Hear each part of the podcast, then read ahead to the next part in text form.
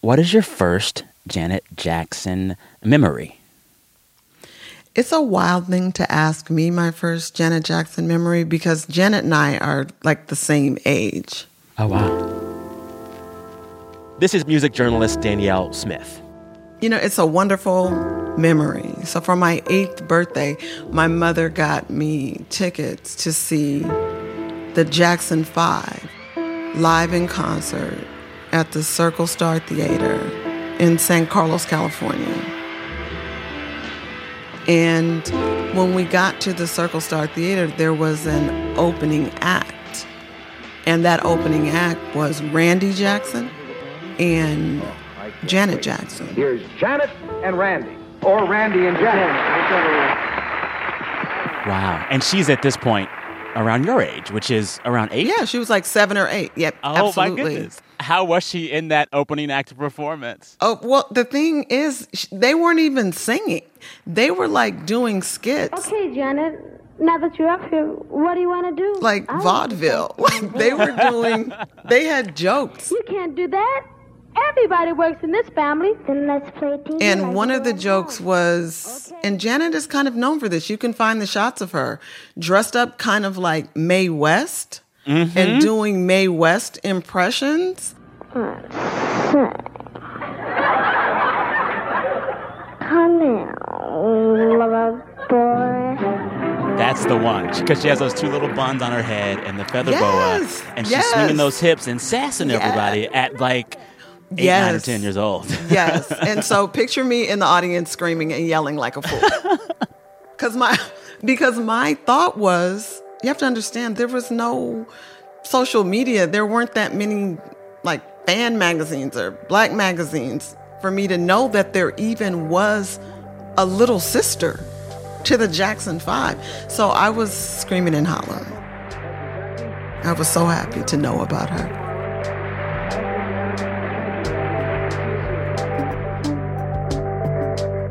You're listening to It's Been a Minute from NPR. I'm Sam Sanders, and this episode, Janet, Miss Jackson. It is hard to describe how much Janet Jackson means to me. I can recall the exact place I was the first time I saw several of her music videos. I remember trying to teach myself the choreography from her Pleasure Principle video and almost being seriously injured in the process. I remember thinking that I would never hear a better song in my entire life than Love Will Never Do Without You. I was right. And you know, when it comes to the Janet fandom, I am not alone. Janet Jackson means a lot to a lot of people. So much of what she did in the 80s and the 90s and beyond, it laid the groundwork for so much that we see and hear now. Britney and Beyonce and even Taylor Swift, their styles and their approaches to the industry itself, it was all influenced by Janet Jackson. There is not a successful artist in pop today who isn't a descendant of the legacy of Janet. As we've heard already, she began early with the Jackson 5. From there, Janet had a starring role on the sitcom Good Times. Willona? Honey. I'm here to stay. a recurring role on Diff'rent Strokes, He sort of forbid me to see you anymore. What did he say? I forbid you to see him anymore. she was cast in the TV show Fame, Someday you gonna come running after me. and then she also had a music career. Janet released two albums, the self titled Janet Jackson and Dream Street, all by the time she was 18. And I'm gonna be honest here. Those two albums, they were flops. It wasn't until Janet's third album that the world finally turned its head and took notice This is a story about control. When everything changed with Control. Control of what I say, control of what I do. So 35 years ago this year, Janet blessed us with this iconic album.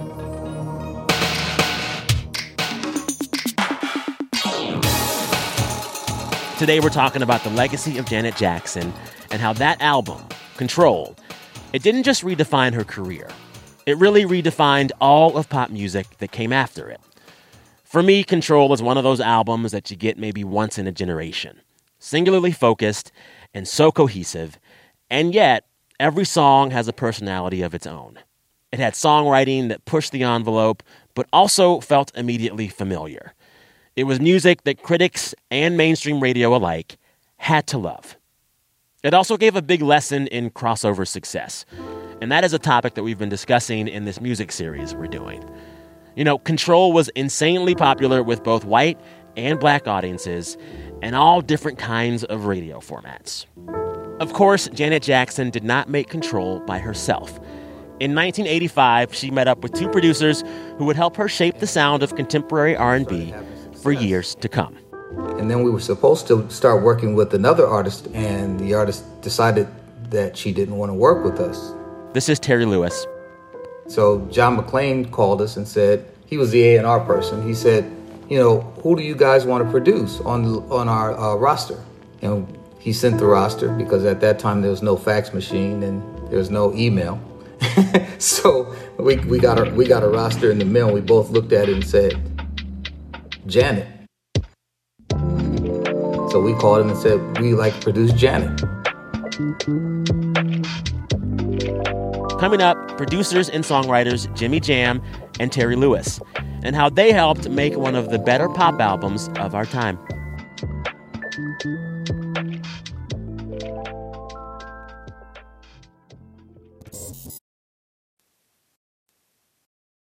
Before Control, Janet Jackson was doing mostly bubblegum pop. But producers Jimmy Jam and Terry Lewis, they saw something more. We've always kind of gone off people that inspire you. Like certain people can be certain, talented, but they don't necessarily inspire you to want to write songs for them. This is Jimmy Jam. And in Janet's case, it was a simple thing for us. We both felt we could write really great songs for her. She inspired that. We thought she had a beautiful voice, first of all. Um, but what we thought was we missed when she was young. She had all this attitude. She was like, she was like Miss Attitude. Why don't you come up and sing me sometime? What's wrong with now? Remember the buns in her hair, the feather boa, the Mae West impressions? Jimmy Jam and Terry Lewis remembered all of that. We felt the records that she had done, they were quality records with quality producers. But the thing that we were missing on those records was where was that attitude? Mm. And so our thought was if we could work with her, we could bring a little bit of that attitude out. So at 19 years old, Janet moved to Minneapolis to begin working with Jimmy Jam and Terry Lewis. She was finally taking control of her career. Take me back to the first studio session y'all have with Janet in Minneapolis. What's it like? What is her vibe? What is the vibe? What do you recall from that first session? Well, really, the first sessions were not recording sessions, they were more therapy sessions, I guess I would call them. We spent a lot of time just hanging out together. We read, mm. you know, we would go to movies, we would um, hang out at clubs, we would uh, ride around the lakes and just kind of hang out. And then we'd have discussions, and our discussions were not that we were trying to analyze her, but we were just trying to get to know her better and know what was important to her and what she wanted to talk about, what she wanted to sing about.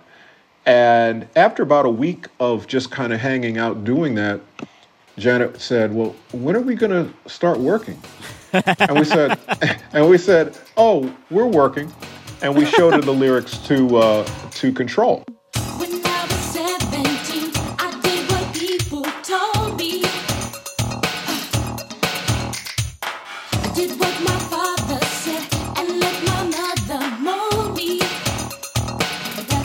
Wait, stop it, stop, stop, stop, pause. So y'all, while you're just chilling with Janet, going to the movies and driving around the lakes, you're actually like studying her and writing your first song for her in the process. Yeah, and that's something we we always kind of did that with the artists, wow. but probably not quite as intense we did it with Janet because a lot of the artists we had worked with before there was a little more um, i don't know history or things we could study so we knew a little bit more about them but we would always do that before we would write for an artist because we always wanted to tailor make the, the songs specifically for them. Okay. So I and back in the day, we always I, we always used to say, you know, if an artist likes McDonald's, I don't want to start writing a song about Burger King.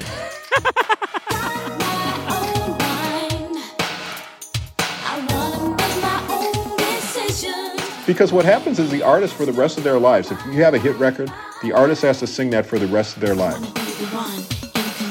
We want them to have Make it fit things. them. Yeah, make it fit. So that that's the way we looked at it. So then, what kind of stuff was Janet sharing with y'all that made y'all want to write a song as strong and powerful as Control? Well, mainly that she was just taking control of her life. She was moving out of her house. She was, um, you know, ready to become, you know, to go out on her own. And, and also, the other piece to the puzzle here was that she was really ready to sing. The first two albums that she did, she did between a lot of other things. And the idea of her singing wasn't really her idea, it was more her mm. dad's idea. So while she could sing, it's like when you have a talent and somebody goes, Oh, you're really good at that. You should do that. And you're kind of like, Yeah, but I'm, it's not really what I want to do. I think that was Janet's attitude the first couple of records. She sang because she could, not because she wanted to or that she needed to. When we got around to control, she was in a space where she actually wanted to be an artist. Yeah.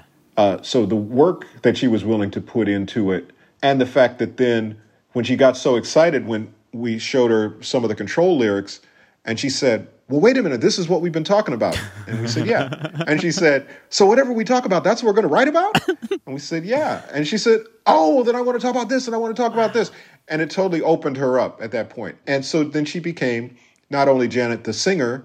Uh, she went from being Janet the reluctant singer to Janet I want to sing to now here's what I want to Nice. sing about. But nobody had asked her. Well, I am so glad that y'all asked her what she wanted to do because the result stands the test of time. um, what kind of singer was Janet Jackson like in the studio? Fearless. I get, I, I, yeah, yeah. There's a couple words that describe her. If I had to break it down into simple words, um, yeah, like Jam said, fearless, relentless, beautiful, like uh, beautiful texture, and very in control. There's something I want to tell you. Eh, a lot of people say that, that Janet's not a great singer, but Janet is a great singer. But in order to be a great singer, you don't have to be the loudest singer. You just have to have control of what you like to do. Mm-hmm. And to me, style wins over volume. There you go. We get to know each other. I always loved, and you'd hear it in lots of songs that she would do. She was able to convey emotion not just through the singing. There's so many Janet classic Janet songs where like her laugh conveys so much, or a sigh conveys so much, or a little quip in the intro for a song conveys so much. Like you hear some of that acting training in the other things she's doing on y'all's records besides the singing. She just knows how to convey emotion. Yeah, I totally agree. And that's, but that's the things, those little elements, the breath, the sighs, um, the laughs, those things she would always do, and we would just leave them in there. A lot of times it was a mistake. You Really? know? Like the, oh, sure, like, like the laugh on, um, I'm trying to, oh, when I think of you. Wait, really? I love that laugh. Yeah, but that's just like it's like a, for most people, I think that would have been an outtake. And for us, all the things that were outtakes were always the pieces that we always tried to make sure was in there because that was the personality of her, you know. And if it was a happy song and she was laughing about it, then we wanted people to feel that when they were listening to the song. And even in our production technique, we would say to her, if she was singing a song like that, a lot of times we wouldn't be looking at her because the lights would all be out in the studio. Hmm. But I would say, "Are you smiling? Because this is a happy song. You got to smile when you sing this hmm. song." And she'd go, "Oh, okay, okay." And you could tell the difference because when you're smiling, even when you're talking to somebody, when you're mm-hmm. smiling as you're talking to them, it's a different thing. Mm-hmm. So little things like that, little nuances like that, we thought was really important, and also about her sighs and her breaths that she takes. Um, one of the things she shared with Michael was that rhythmic breathing, I call it Yeah. Where her breath before she starts singing is on a beat.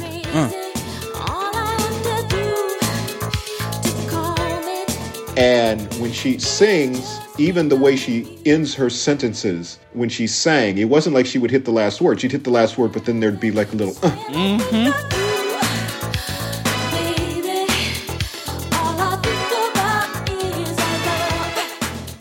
Those are the things that we loved because those became literally part of the funkiness of the songs.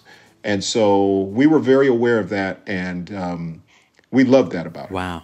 Y'all can't see me right now, but I'm geeking out so hard getting this inside baseball. it's just incredible to me. Incredible. Oh, all right. So I want to talk more about When I Think of You because that is the song from Control that becomes, I believe, her first number one hit on the Billboard 100. And I have replayed that video so much. I was watching again yesterday a few times. And what I noticed most about that song and that video, besides the video being done in almost just one single shot, it's very much a bubblegum pop song with bubblegum pop visuals. And it sounds and it looks like it is supposed to be a crossover, like it's supposed to be played on white radio and black radio just the same. And I'm wondering, with that song and even with the album Control, were y'all thinking of that as you were making it? Success in different formats and with folks from all kinds of backgrounds? Because this song, it really seems like it was made for that. I would I would say no, we weren't thinking about that. What we were thinking about, I'll tell you what we were thinking about. Okay. Was we wanted the album? Okay, so when we when we were living in LA, we were living in a neighborhood that you know we will say that it's not like the well, most people would say not the best neighborhood. And what we loved about that area, because growing up in Minneapolis, first of all, we grew up in a very uh, white uh, town, and so we were very aware. I mean, I grew up listening to nothing but pop music pretty much growing up. So I guess we had the sensibility about what it was. But with Janet's record, we were trying to make the record that when we would walk down the streets of that neighborhood, there would be music blasting out of everybody's house. Mm. And with Control, we said we want our album to be that album that everybody's blasting out their house mm. in that neighborhood.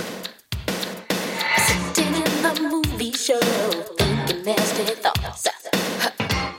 So we were going for the blackest, funkiest album we could make without any consideration of trying to cross over or anything like that.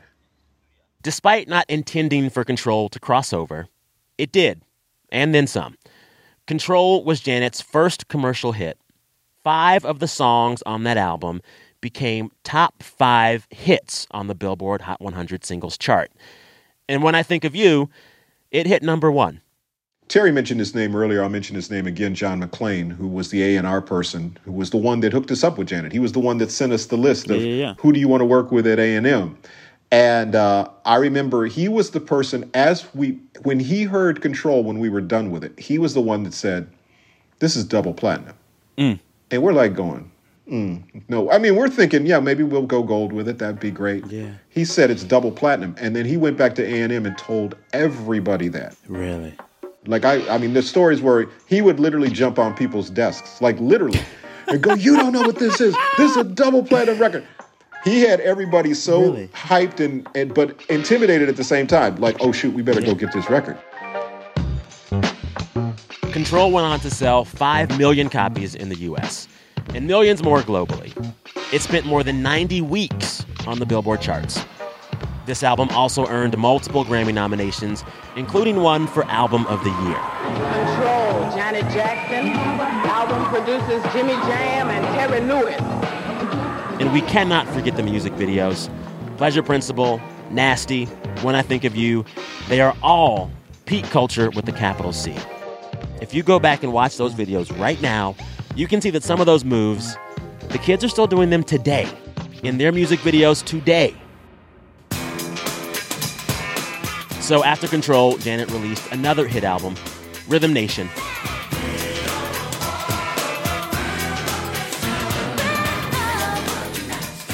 That album went platinum six times. When the Rhythm Nation tour was announced, it sold out arenas in minutes. In 1991, Ebony magazine named Janet and Michael, quote, the biggest brother sister stars in show business history. I think those albums ended up changing the way that music sounded because it changed the way that radio sounded. And so I- think the influence later on with the not only the album but the visuals that went with the albums affected the way pop music what pop music became. I mean all the great pop music came out of Sweden at a certain point.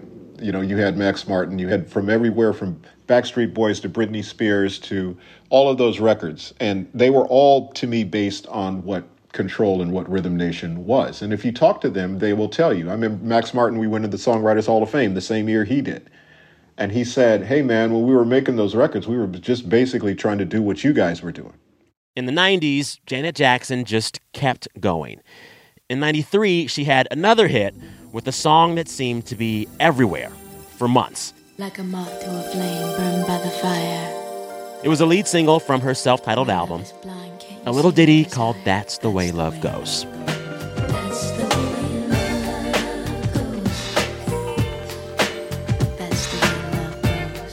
That's the Way Love Goes was number one on the Billboard charts for eight weeks. But Jimmy Jam and Terry Lewis, they told me at first Janet didn't like the song. Her dancers had to convince her that it could be a hit. And and what happened was is very much what happened in the video, which was she put the cassette on of the tracks we were working on, and when that track came on, she was with all her dancers and all her you know friends. And in the video, one of them is J Lo. Yeah, exactly, exactly. Um, but she was with all her friends on vacation. They were in Anguilla, as a matter of fact. And she said when that song came on, everybody was just like, oh, what is that? That's the one right there. And so it made her hear it differently because of the way her friends and dancers were hearing it. And when she got back, that was the song.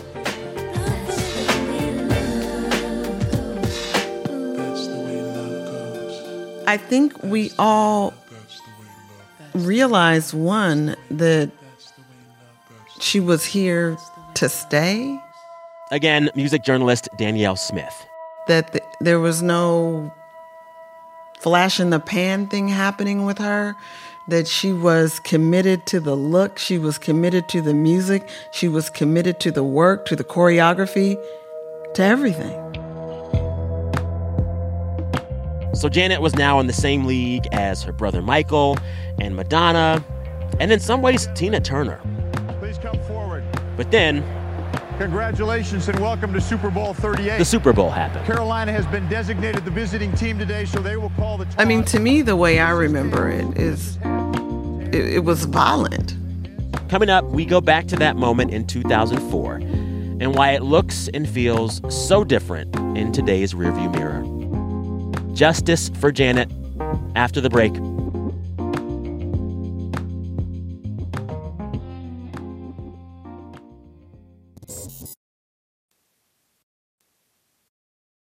I think it's hard to like talk about her omnipresence. Like I remember that video for That's the Way Love Goes. I felt like it was played on MTV every 5 minutes. You could not turn on your radio on any kind of station and not hear that song. She was on the cover of all the magazines. Like when you compare what she was doing in that moment and how everywhere she was to, I don't know, a Taylor Swift or a Beyonce today, how does it compare? The level. I mean, you can compare it, but then my thing is, can you? Because the thing is, um, that's something that I, because I've interviewed Janet any number of times. And in one of our conversations, you know, she just acknowledged the fact that she kind of created herself.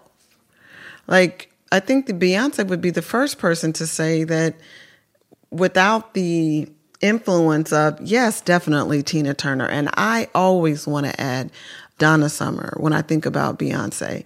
But if there was not a Janet Jackson, especially with regard to singing and dancing at the same time, you know, Beyonce pulls from all of that. Oh, yeah. And then Taylor, with regard to just being everywhere and um, singing the feelings of youth at that moment. Like when I think about my niece's relationship to Taylor Swift and how my niece had to tell me, again, like at the age of nine or 10, that if I was going to understand my job, excuse you, Parker Drew Williams, that I needed to listen to Taylor to understand her generation. Uh, yeah. I mean, there are just many of us that say if you want to understand, especially black women and really just women, to understand what it felt like to be in love, to come into your own as a 20 year old, a 25 year old, because Janet takes us on all the beats. Yeah. Yeah. So, you know, so, but Janet has sung our life to us. In the run up to the Super Bowl halftime show, Janet was still on top.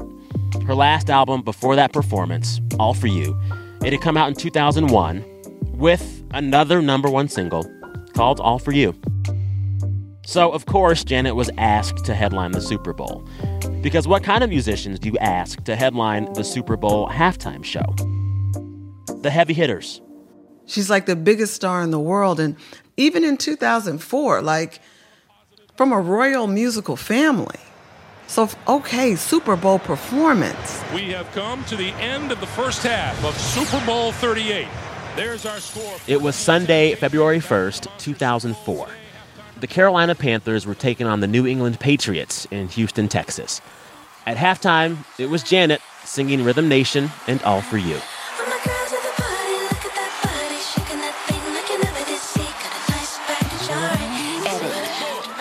The other performers were P. Diddy, Nelly, and Kid Rock. Talk about a moment in time. And then to close out the show, it was Janet again, but this time she was joined by Justin Timberlake on his song Rock Your Body.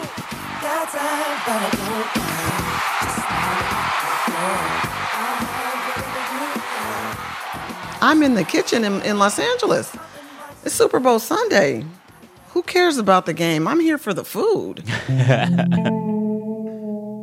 so so I'm literally doing something in the kitchen and I hear there's a bunch of people at my parents' house and I hear gasps and oh, screams.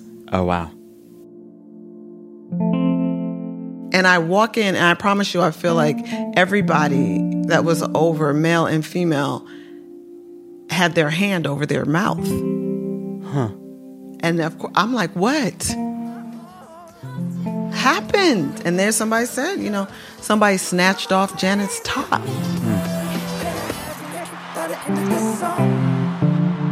And then, the, you know, everything unfolds. Tonight, Janet Jackson is apologizing for her flash dance. The singer calls the bodice ripping move by fellow entertainer Justin Timberlake during the Super Bowl halftime show a last minute stunt that went too far. Viewers watched as Timberlake grabbed Jackson's outfit and ripped it open during the live broadcast on CBS. Timberlake called it a wardrobe malfunction. It was, it was a lot of fun. You guys are getting pretty hot and steamy up there. Hey, man. We love giving y'all something to talk about.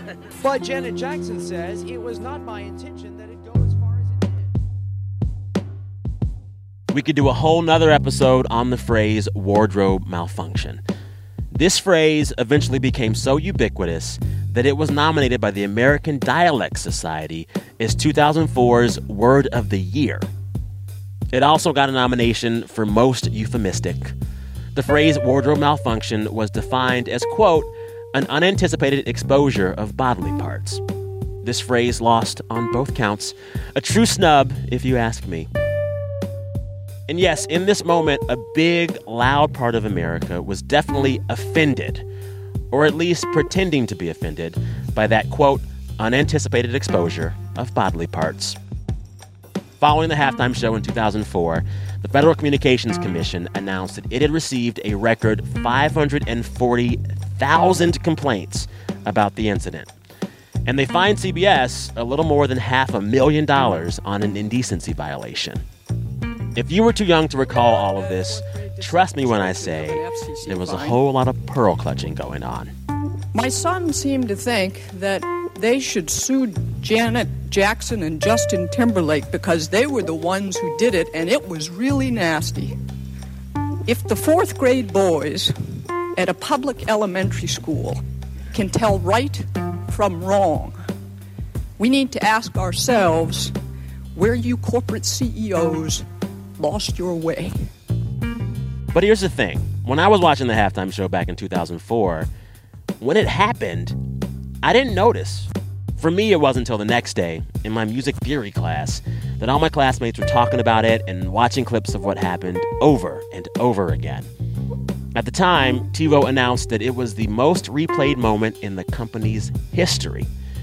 And one of the co founders of YouTube, he has cited this exact moment and the difficulty in finding that video as inspiration for the creation of YouTube. Also if you really think about it it's and maybe that's why to me it just reminds me of violence. It's a similar thing to me of how we have to keep seeing the black people getting beat up by the cops over and over again or seeing the child get shot by the law enforcement and we have to keep seeing it over and over again. It does two things. It one grinds it into your brain but it also mm. can be numbing right? Mm. but in either case it's almost like why yeah. Why is this violent moment, this being shown to us over and over and over again? And also, of course, the main question then is why did it do so much damage to Janet's reputation without doing similar damage to Justin's? It was uh, it was as if that piece of fabric that was ripped from her clothing was replaced with some big scarlet letter. Mm. It, it was just as if the world said, We're done with you now because of this. This was a moment that lasted all but a second. And yet, it essentially stopped a 30 plus year career in its tracks. After that halftime show, Janet was blacklisted. MTV refused to play her music videos, stations stopped playing her songs, and Janet didn't appear at the Grammy Awards just a few days later. Her invitation was conditional on her apology. But Justin went and apologized, and he took home two awards that night one for Best Male Pop Vocal Performance, and another for Best Pop Vocal Album. Um, listen, I know it's been a rough week on everybody, and um, what occurred was unintentional, completely regrettable, and I apologize if you guys were offended. Uh, this has been a dream of mine. don't. I already got enough. Don't. In 2006, Janet sat down with Oprah Winfrey for what she said at the time was the final word on the issue. Do you think in any way that uh, Justin Timberlake left you hanging out there? I am speaking to Miss Jackson. Do you? Well, uh, the, all the emphasis was put on me, mm-hmm. not on Justin. And uh, that same year, Justin told MTV that if you considered what happened back then 50 50, he only got 10% of the blame. I think that says something about society. You know, I think that America's harsher on women. And I think that America's you know, unfairly harsh on ethnic people. We reached out to Janet's publicity team and we were told that she has no comment. Justin Timberlake also had no comment. But earlier this year, Justin did post an apology on Instagram to both Janet and Britney Spears. He said, quote, I am deeply sorry for the times in my life where my actions contributed to the problem where I spoke out of turn or did not speak up for what was right. The fact is, after the halftime show, Janet's career suffered, while Justin's thrived. So much so that in 2018, Justin was invited back to perform at the Super Bowl halftime show. This time, solo. I use the word criminal a lot when I talk about black people in music and specifically you know me ta- always talking about black women in music not receiving the credit that they're due. I really think that it's criminal that we as you started this conversation that we forget the impact that janet jackson has had on music. It's bloody and it's criminal. What do you think is the biggest lesson or takeaway about the music industry, about American celebrity culture, about the way black women are treated in music. What's the biggest takeaway for any of those things from the Super Bowl incident? I mean, the biggest takeaway from Janet not receiving the credit that is due to her in this world of culture that we all live in. Yeah. Is to me how little has changed since the days when like Ma Rainey and stuff were making music. Mm. Um, the days when people like uh, Leontyne Price were having to fight, you know, to be on stage at some of the best opera houses around the world, when um, Marian Anderson can't sleep in hotels, you know, in the cities where she's playing to pack houses of black and non black audiences. When you think about how hard Motown had to fight to get black music played on pop stations, the same battle that artists like Whitney Houston, Gladys Knight, Toni Braxton, the fights they still had to fight to get played on pop radio. And this is when pop radio mattered in the pre streaming era. These were real fights. And then we have to be in this situation where Janet is, to me, victimized on Super Bowl Sunday. Yeah. And she takes the blame for it. Yeah. Like Yeah. the takeaway is wow, it hasn't changed that much. That's the takeaway. That times change, and maybe there's more magazine covers, and maybe there's more sales and more streaming, but but it hasn't changed that much. Yeah. Yeah. You know, in the last year, there has been a new kind of conversation around the way women in pop music are treated.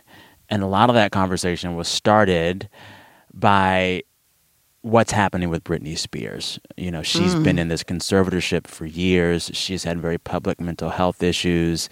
And as she has been arguing to get out of that conservatorship, there's a new conversation about whether or not our society is nice enough to women like Britney or Janet or Beyonce, and whether the machine of celebrity chews them up and then spits them out. And when those conversations began, I said, okay, this is good. But I began to notice over time that the conversation seems to focus, and correct me here if I'm wrong, it seemed to focus more on white women in pop than on black women in pop. because you think about Janet Mm. and Britney, there's a direct through line there. You know, Janet did so much of what we see in Britney's work first. And both of them were connected for a while to Justin Timberlake. And yet, this conversation around the way we treated Britney and the way that Justin treated Britney, it felt like it didn't extend to the way that Justin treated Janet or the way that the industry treated Janet. One, do you think that's correct to say? And two, what's up with that?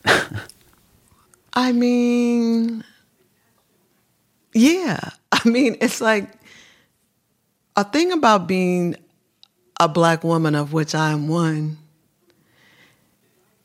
You know, I think that people so often think that whatever it is, we can manage it. That somehow, you know, we're just like stronger, uh, in particular, um, than than white ladies, white girls. That we just can take it emotionally, we can take it physically. Um, you know, we can just plow through because you know we're strong. We're a strong black woman, as the saying goes. You know, we're so strong. You know, we can just push it, pull it, lift it, deal with it, management. Well, you know what? That's lies. Mm. I think that is the important conversation that's come out of it for our part is that no, I don't think that black women are being extended as much grace, you know, as is being extended to Britney. And I think it should all be extended to Britney, but that black girls need that same generosity of spirit coming from people. yeah. I, let me go on ahead and quote um, Karyn White. She said, I'm not your superwoman. Mm-hmm. I'm not your superwoman. I'm not the kind of girl that you can let down and think that everything is okay. Boy, I am only human. I mean, let's go. Yeah. Let's go. Let, let's let that be. Let's bring that anthem back. Can we?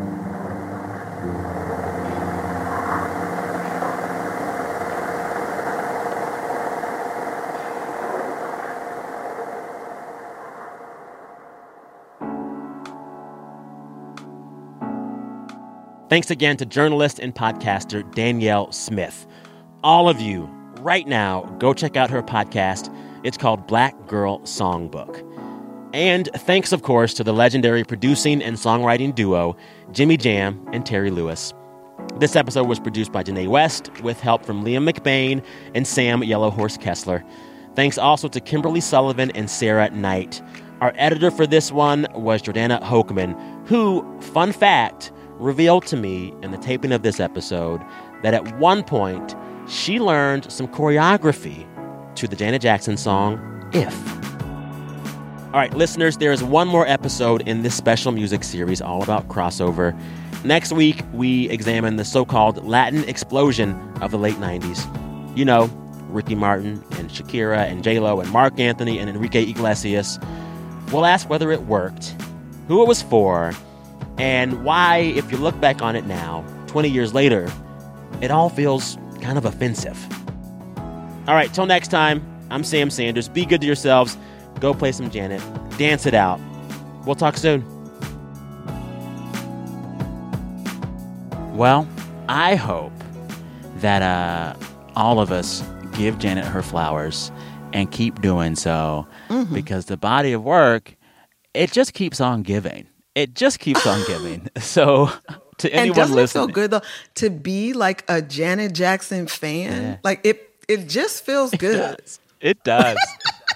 Listeners, if you aren't already on board, get on board. Get on this Janet bandwagon. It's not too late. She's still here.